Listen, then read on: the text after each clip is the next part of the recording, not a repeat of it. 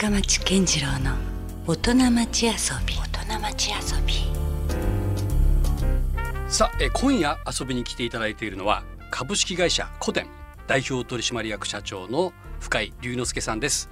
どうもこんばんは。よろしくお願いします。はい、よろしくお願いします。まあつい先日ね実際リアルに一回初めてお会いして、あの挨拶もできたんですけれどもうん。これなんで僕ね今日実は深井さんをあのお迎えしたかったかっていうのが理由があってですねあのまあちょっとテレビで僕ちょっと仕事をしてる時にあの番組のディレクターがねはい深町さん、あのこれ聞いたことありますってちょっと面白いんですよって紹介してもらったのが古典ラジオだったんですよ。ああ、もうありがたいですね。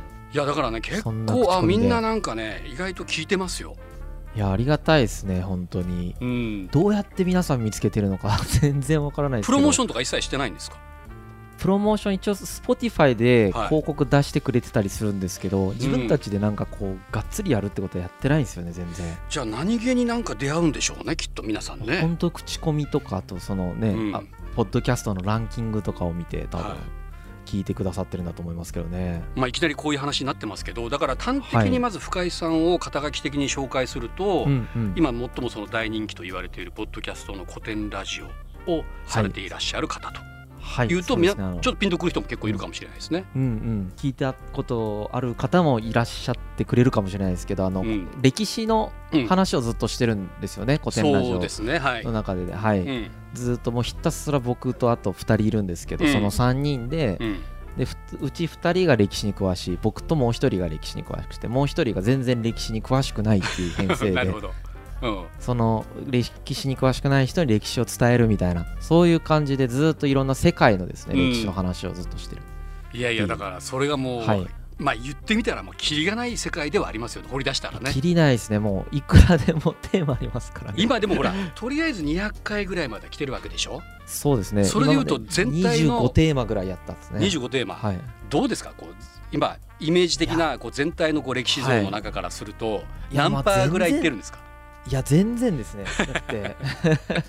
うん。本当なんか一部一部つまみ食いというか、まあうんガンディーとかフランス革命とか世界大戦とかですね、うん。まあ、そういうのちょいちょいやったんですけど、はい。もうやろうと思ったら本当に無限にありますからね。まだまだロシアとか完全ノータッチですし、ああそっか。そっちも結構深そうですしね。はい、中国も古代中国以外一回もやってないですし。中国ももちろん歴史の国ですから。そうなんですよ。切り取りようによってはいくらでもありますよね、はい、うん中東もオスマントルコ帝国の一部しかやってないですし。もうだから無 無限ですよ。いやもうすごいとこに目をつけたなということなんですけれどうん。これあのほら会社も株式会社古典じゃないですか、はい。で、はい。ポッドキャストは古典ラジオということで、はい。これどっちが先にできたとかあるんですか？あこれはもう完全に会社の方を先に作りまして。はい。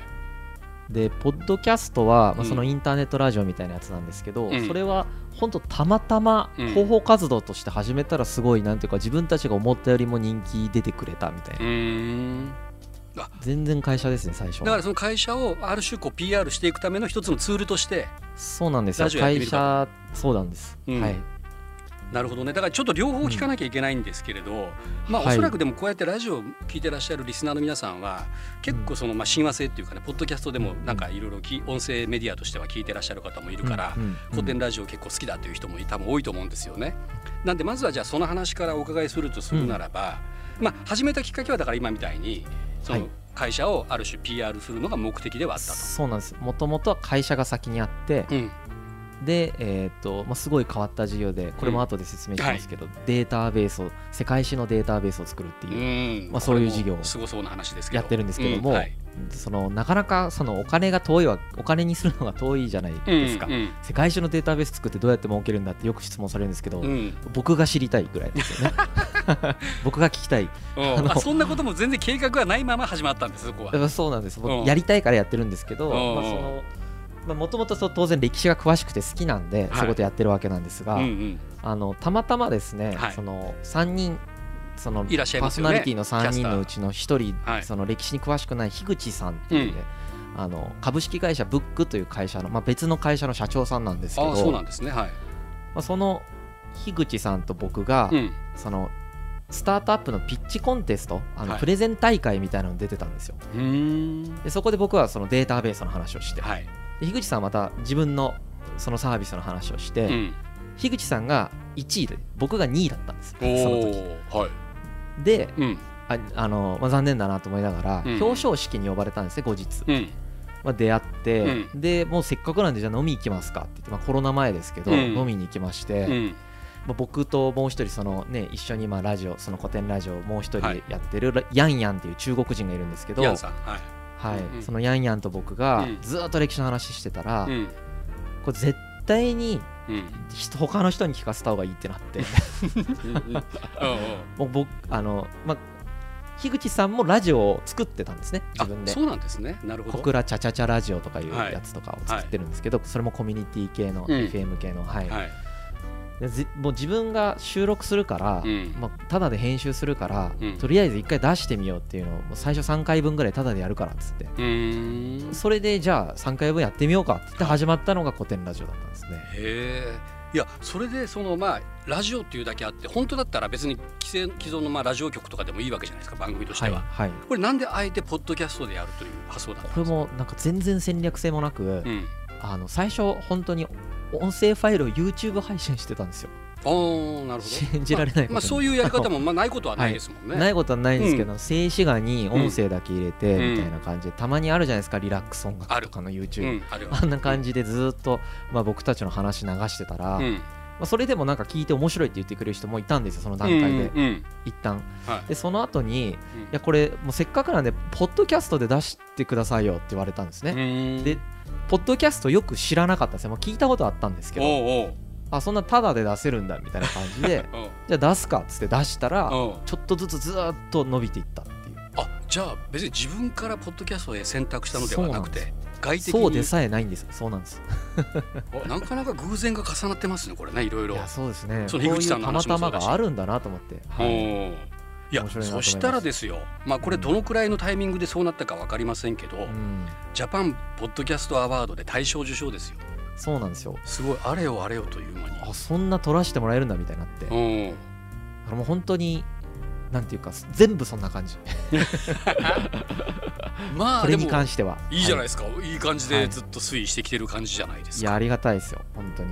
ねえいや、うん。まあももちろん私もねあの拝聴させていただいたりしてるんですけどこれがまたね、うん。そのまあ、本来こうやっぱ歴史っていうのはあのなんとなくこうまあもともと学校で学ぶようなところもあるからあのちょっと硬い感じなのかなと思いきやもう全くその真逆でその全然その歴史的なこうその事実関係がどうだこうだではなくそこのまあいわゆるこう人間像だったり社会的な構造だったりとか、うんうんそういう掘り下げ方がやっぱりすごく秀逸というか面白いですよね。ありがとうございます。いや、うん本当そこすごい気をつけてて、うんやっぱり僕自身がそんなに、なんていうんですかね、歴史の知識に興味があるわけじゃないんですよね。ああなるほど。だからなんかこう福岡城に天守閣があったかなかったかなんて、まあ、そういうことはどっちでもいいわって思ってるわけですよ。うん そういう細かいディテールの話は。はい。あ大事なのは、うんそのだってこうに人間としてですね、うん同じ人間が、うんまあ、その時代ってほら時代が違うと常識とか環境が違うじゃないですか。そう常識環境が違うっていう状態に、まあ、同じ人間が置かれた時に、はい。まあ、どういうふうな今の人間とのこの差分が出てくるんだろうとかですね、はい。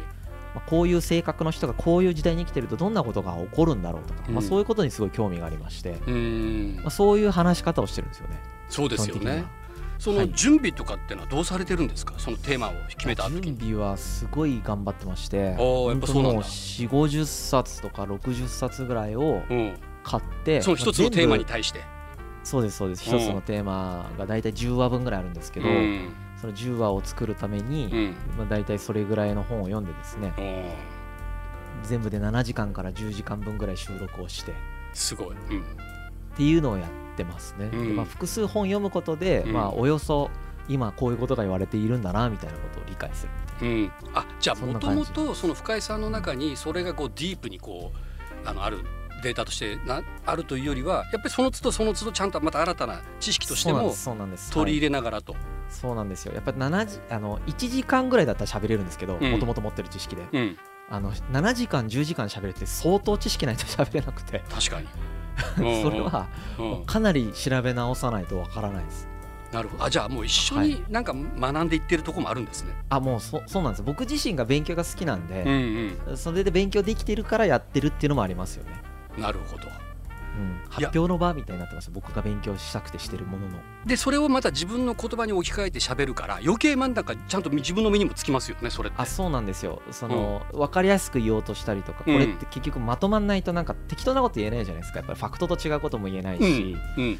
そのファクかといってファクトだけ並べてもつまんないので確かに、そのファクトとあと自分のその解釈ですよね、うん。まああのファクトがあって学者さんが言ってることがあって、はいで自分はこう思うんだけどねみたいなことがあったりとか、あとはうん。まあ現代社会に例えるとこうだよねみたいな話があったりとかしてっていう、その一連のそれぞれのファクトと解釈とその今の例えみたいなのをするとやっぱりすごい自分の中にうん。溜まっていきますよね。うん。学びとして、なるほどね。うん。ある意味もうあの司馬遼太郎さんのこう現代版というかいやいやもうとんでもないですけどね。本当あの司馬遼太郎さんなんかと比べたらですね。あの方もやっぱりねやっぱ実際あんだけ詳しいとはいえ、まあ、深井さんと一緒でやっぱその都度その都度その膨大なこう、まあ、書物というかね。神保町のねなんか本屋さんの、うん。あれ本がなくなったって言われてますよね彼ね。が、いやそうなんです。私も行ったことないけど司馬遼太郎の記念館とかはもうすごいはい。書庫というか、そこのやっぱねあの、うん。いわゆるこうデータもすごいことになってますもんね。行きたいですね。大阪にあるんですよね多分。僕も好きなんですよねあ行ったことないんでですか？あの行ったことないい。んですよ。なかなか大阪行く機会なくて。うん、いやだから柴さんもね、多分この古典ラジオは面白がってくれたんじゃないかなと僕なんかは勝手に 思ったりもしてるんです感無量ですねもし聞いてくれてたら。ね。あのね、うん。まあ無理難しいですけど。えいやいや でも電波なんでねどっか天国かどっか届く可能性もないことはないかもしれないし。いやでもね僕ちょっと逆にちょっとまだびっくりしたのはうんはいもともと深井さんってそこまで歴史好きじゃなかったみたいですね。あまあ歴その歴史が好きなわけじゃないんですよね、なん。うんかこれ語弊があるというかすごいうん。難しいんですけど、はい。誤解を恐れず言うと歴史が好きなわけじゃなくて、うん。その人間社会に興味があるんですよね。人間と人間社会に興味がああってだって大学でも社会学を確か専攻されてらっしゃったそそうなんです。僕社会学専攻で歴史学でも何でもないんですよ、うん。でそのただ歴史という、まあ、その過去のデータ、うん。今の現代社会と違う社会でのデータを合わせてはい。こう人間を見るとすごく分かりやすいからうん。で尖った人がたくさんいるからうん過去、うんでその人たちを見ると人間というものが何かということがよう分かるのでそれで歴史が好きっていう、間接的に歴史が好きなんで、うん。なんかこうもともとこうちっちゃい頃からこうう歴史が好きで戦国大名の名前全部覚えてますみたいななんかそういうタイプじゃないんですよ。ではない。うん。全然名詞とかも覚えてないっていうかすぐ忘れちゃうんですよ、勉強しても。構造とか うん。その人間のなんか本質的なこととかが興味があってそういうところを勉強してるっていう感じ。まあそれが全くその番組にも反映されてる感じですよね。いや本当そうだなと思います、うん。あとあの大人になってからの方が楽しいですね。確かに。これもう僕自身そうですけど年取れば取るほど楽しいですもんね歴史が。ねなんかその背景にはもうどうでもいいなんか色恋沙汰もあったりとか。とかそうなんかうん。機微が分かるようになるじゃないですか,、機微が分かる。いろんなことを経験したことによって、うん。うん。いいことも悪いことも。はい。でね僕まだ子供いないですけど例えば子供とかが生まれたらまたよりねこういいろんな人の気持ち分かったりするとまたそこで深まったりするところもね、はい。見識もあるかもしれないし。はい、うん。ななんかすごいそれもなんか素敵だなと思うんですよね。その人生経験積めば積むほど楽しいってういう、ん。なるほどね。楽しみですよね将来。いや絶対そうだと思いますよ。まあでもほらさっきあのまだまだこうねあの始まったばかりぐらいなまだとこしか行ってないっていう話もありましたけど、でもとりあえず今の段階としてですよ深井さんがなんかその中でも最も何かこう興味のある人物っているんですか、歴史上の。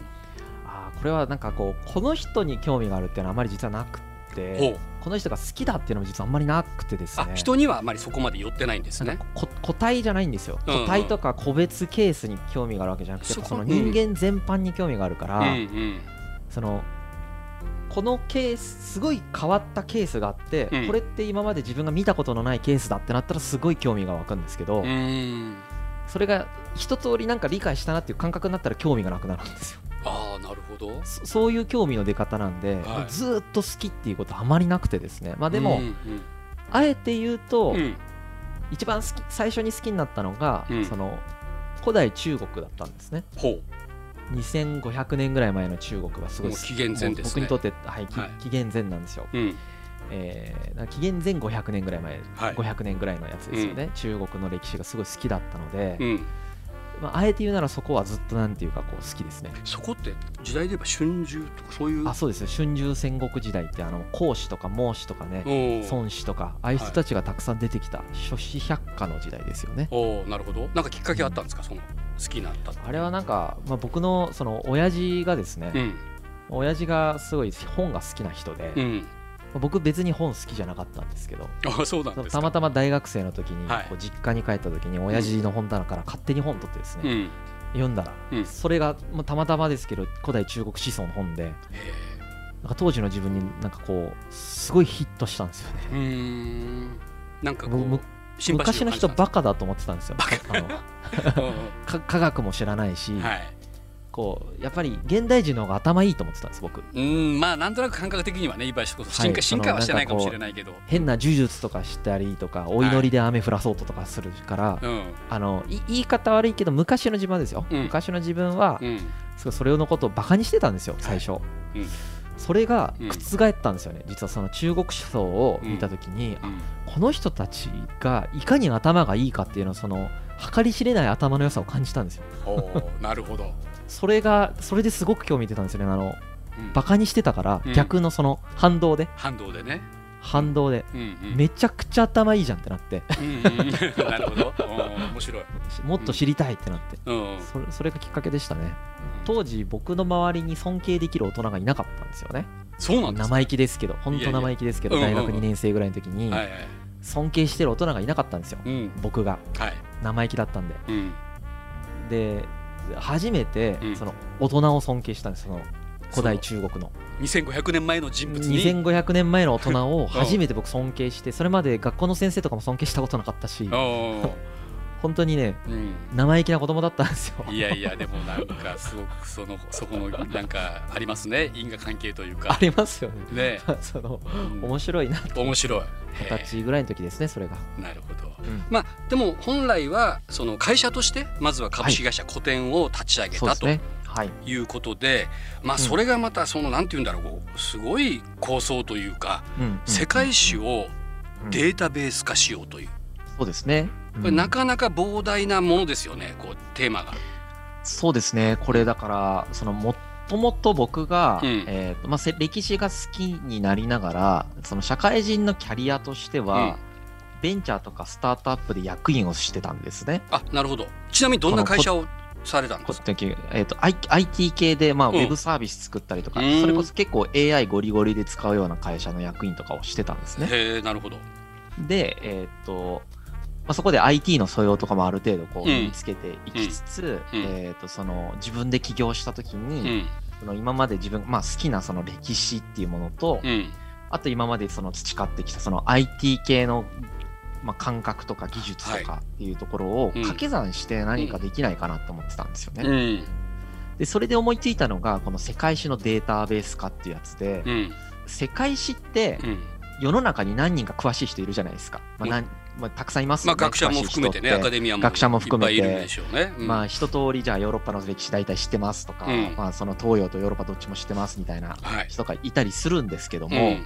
そういう人たちの頭の中ってうん。やっぱりこう人間社会ってこういう時こうなる傾向あるよねとか。うん。そういうことはやっぱ入ってるんですよね頭の中に。うん。で僕もそういう人と話すんですけどやっぱりそういう話で盛り上がったりするわけですよ、うん。もちろん見解違ったりしますけどね、はい。まあ、でもこういうファクトとこういうファクトとこういうファクトって世界史でこういう場面の時に共通してるよねとか、うんうん。技術が発達する時ってこういう因子があるよねみたいな話とかをできるわけですよ、はい。でもそれって本をうんほんと数百冊読まないとそこまで分かんないですよね。うん。なんか僕それがすごく技術で解決できるだろうと思ってて。おーはい。これって簡単まあシンプルに言ったらそのデータベースとしてうん。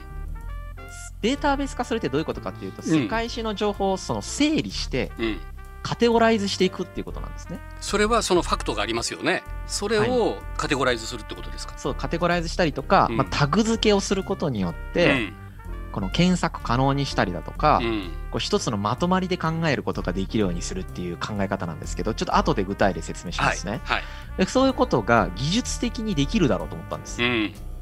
でただ世界史をデータベース化するっていうのは、うん。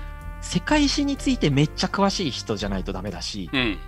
データベースについて詳しい人じゃないとダメだから、はい。なかなか世界にそういう人いないんですよ。どっちも分かあってる人。両方分かってる人はそうかいないのかどっもしれないです、ちかってもうめちゃくちゃたくさんいるんですけど、はいそのなんか掛け算できる人ってあんまりいないんで、で深井さんはさっきのあの IT 系から始まったっていうこともそうだそうなんです。し両方あると、はい、なんで僕やろうって思ったっていうのが、まあ、そのこの起業したしね。うん。うん自分がやりたいこと何かっていうのを問い問うた時はそれがやりたいなって思ったんですよ。ああなるほどね。うん。例えばデータベースを作ると何ができるかっていうとですね、うん。このあの部下に殺された人だけを世界中から抽出してきてその人たちの共通した経験を見るとかそういうことができたりするんですよ、ね。おおなるほど。そういうことか、うんはい。は前半生でこういう経験をして後半生最後こういう死に方した人とかですい、うね、んうんうん。それがじゃあ世界史上のどこにどういう風分に分布しているのか、あーを見るとか。はい。地理的にも、うん。そうですそうです、うんこれなんでローマに偏ってんだろうねこういう人間みたいなことが分かったりするわけですうんようね、ん。ななぜかは分からないんだけど偏ってるってことが分かったりするわけですよ、はい。そのデータベースから。うん。でそれで推論立てれるじゃないですか、うん確かに、あとはその例えば気象情報とか、うん。寒くなるとモンゴル軍とかが下こう南下して中国にこう進出してきたりするんだけど、うんそれなんか気象情報とそうん。の戦争に関連性があるかないかみたいなのを同時にマップで見ることができるとかですね。面。白いそれ面白そう、うん。Google Earth とか Google マップみたいなあのはいマップの画面に、うんウェブ上でうん。そのマップの画面にこうどれぐらいその時期にこう宗教が広まっているかとか、うん。どこでどんな戦争が起こったかとか、はい。気象状態どんな状態だとかうん。あと人口ってどれぐらいどの都市にあるのかみたいな、まあ、同時に見たりすることができるわけですよ。はい、うんそういうのってさっき言ったようにそういうことを見れるレベルになるのってうん。めっちゃ本読んでないと分かんないですよね。そうでしょうね。もちろん、はい、でも整理したらできるわけじゃないですかそういうことを。うん。でそういうことを今しようとしてる。へえこれはじゃあ、まあ、まずはその歴史学者とか社会学者がもう飛びつきそうなデータベースですね。まあ。そうですよね。で学者さんでもいいですし、うん。例えばそのゲームを作ってる人がですね、はい。よくゲーム作ってる人ってやっぱり歴史をモデルにしたりするんですって、まあ三国志とかもよくテーマになりますしね。そうなんでですそうなんです、うん。でその時に例えば、まあ、ゲームでも何でもいいんですけどうん。小説書いてる人でも、あるキャラクター、オリジナルキャラクター考えたとするじゃないですか、うん。でもこのキャラクターに現実性を持たせようとした時に、うん。実際にこういう人間が過去どういう人がいたかっていうことを調べたりするらしいんですけど、うん。データベース化してたらそういうことできるんですようんこういう風な評判で、えー幼少期こういう経験してて最後こういう風になった人間を世界史上から引っ張ってくるってことができるわけですよね。はい。そうするとどの人がそれなのかが分かるから、うん。そのそういうクリエイター系の人もそういうことができるようになるし、うん。当然学者さんもそれを使うことができるし、うん。調べ物とかうん。あの自分が詳しいところと詳しくないところをこう掛け算するために使うとかが学者さんはできますよね。はいあと当然そのマップ上で表示できるんで普通にそのまま教育で使うってこともできますよね。うん。その今し資料集っていうのをこう本で見てるわけじゃないですか、はい。複雑な。な学校でもね教室あのありますよね教科書の。そうです。そうですはい。副読本で。あのみんな配られるじゃないですか。はい。はい。まあ、イメージで言うとあれが全部ウェブ上でグニグニ動く状態になるわけなんで、うん。データベース化すると。うんう、ん。もういらないんですね本は。まあ本あってもいいですけどもちろん、うんもう自分で動かせちゃうわけです。で何と何と何を同時に表示させるかとか自分で選べるんで。うん。そういうこともできるっていう。生き生きしてくるわけですよ歴史がそこで。そうですそうです。だってもう要は辞典とかじゃないですよね。そうなんです。歴史のあとは書でもないニしュニュースサイト書いてる人が、はい。こういう状態と今のだ例えばバイデン大統領となんか中国の習近平と同じような関係性のうん。過去の事例は、その歴史上の事例何があるかみたいな調べ方もできますし、はいその実はあらゆる使い方ができてしまう、それまあ、それはそうですよね。歴史ですからね。いやはい。全くそうです、だからもう本当国家レベルの、なんかニーズもあるかもしれないですね、そういったあるかもしれない。なんで、その確実に何かの役には立つよねっていうのは分かってるんですけど、今の資本主義のその一般的なマネタイズのルール上には載ってないんで、はい、さあどうするっていうのがまあ古典がやってることです。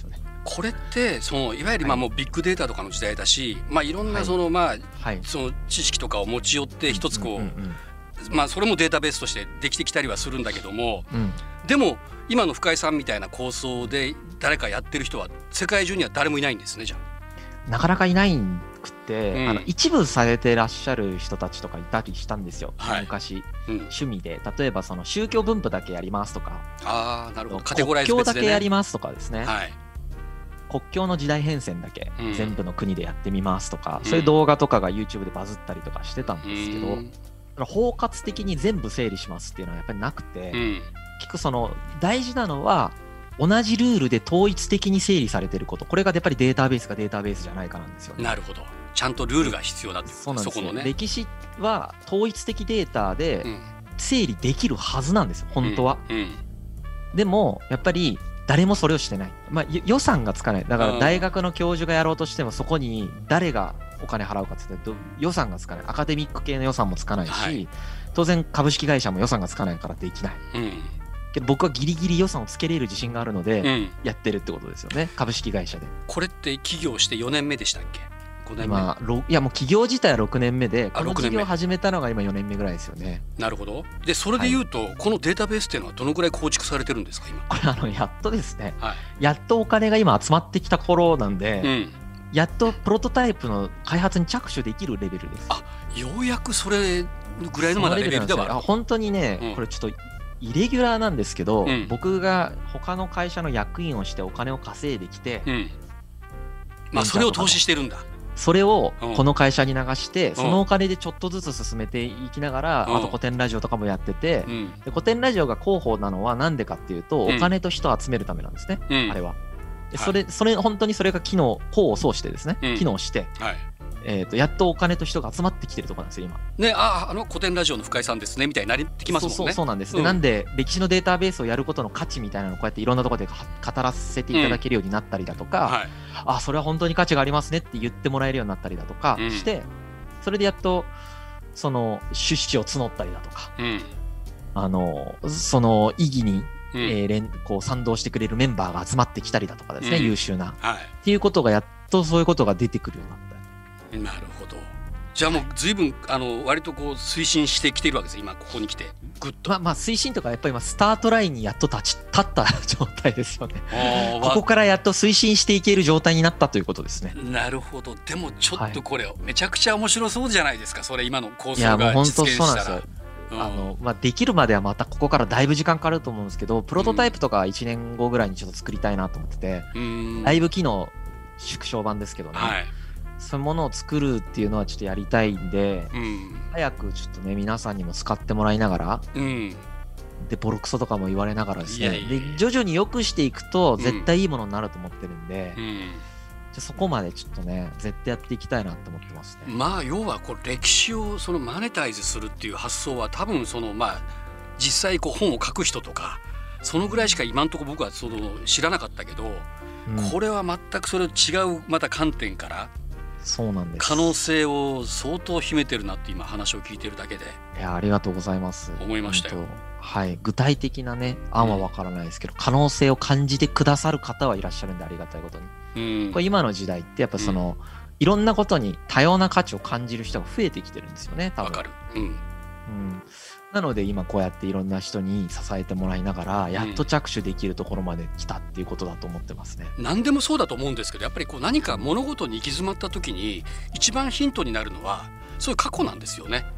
いや、ほんとそうなんですよ。うん、だと思う過去にすごく新しいものがいっぱいある、いや、ほんとそうで、うん、ぱり異物じゃないもん、うんそう。あとはその、歴史が僕いいなと思うのがですね、あの、深町さんこう分かっていただけると思うんですけど、はい。芸術の前だと人ってすごく素直になれるんですよね。裸になるというかね。うん。もうそうそう、うん。自分を素直に見つめることができるなと思ってるんですけど、うん。うん。歴史もそうなんですよね。だから、うん。みんな死んでるから、もう。歴史上の人間が張り合わなくていいしね。そう張り合わなくていいし、うん。なんかもうもう死んじゃったから、うん。なんかすっごく素直に、うん。あそういうところ自分もあるなとかも素直に思えるし、うんあこういう悪いところも、うんそりゃ人間だからねって素直に思えるんですよ。うん これ生きてる人間だとこんなにねうん多分愛を持って接せられないですね。ああわかるそれでもなるほどね。これすごい歴史の紅葉だなと思ってて、面白いなと思ってます。なるほどいやそう今までの話を聞いてくるとこれもう古典ラジオっていうのはある種の氷山の一角というかいや本当そう僕からしたらですねもう本当単なるね玄関みたいな。そうなんです。データベースは世界中に向けてまあいつまでも残る装置として作れるので、これはまた偉いところに目をつけましたねしかし。いやもうちょっとやり遂げたいですね。まあ当面はまだまだ投資とかいろんなね お金集めが続きそうやけど当面赤字です。はい、だけどまあこれがい,、はいい、よいよになった時にはねすよねすごい可能性があるなという話には、あの聞こえてきますね。はいじゃあ引き続き来週も深井さんよろしくお願いします。はいよろしくお願いしますはい、今夜のゲストは株式会社古典代表取締役社長深井龍之介さんでした。どうもありがとうございました。はいありがとうございます Love FM Podcast. ラブ f m のホームページではポッドキャストを配信中スマートフォンやオーディオプレイヤーを使えばいつでもどこでもラブ f m が楽しめますラブ FM.co.jp にアクセスしてくださいね Love FM Podcast.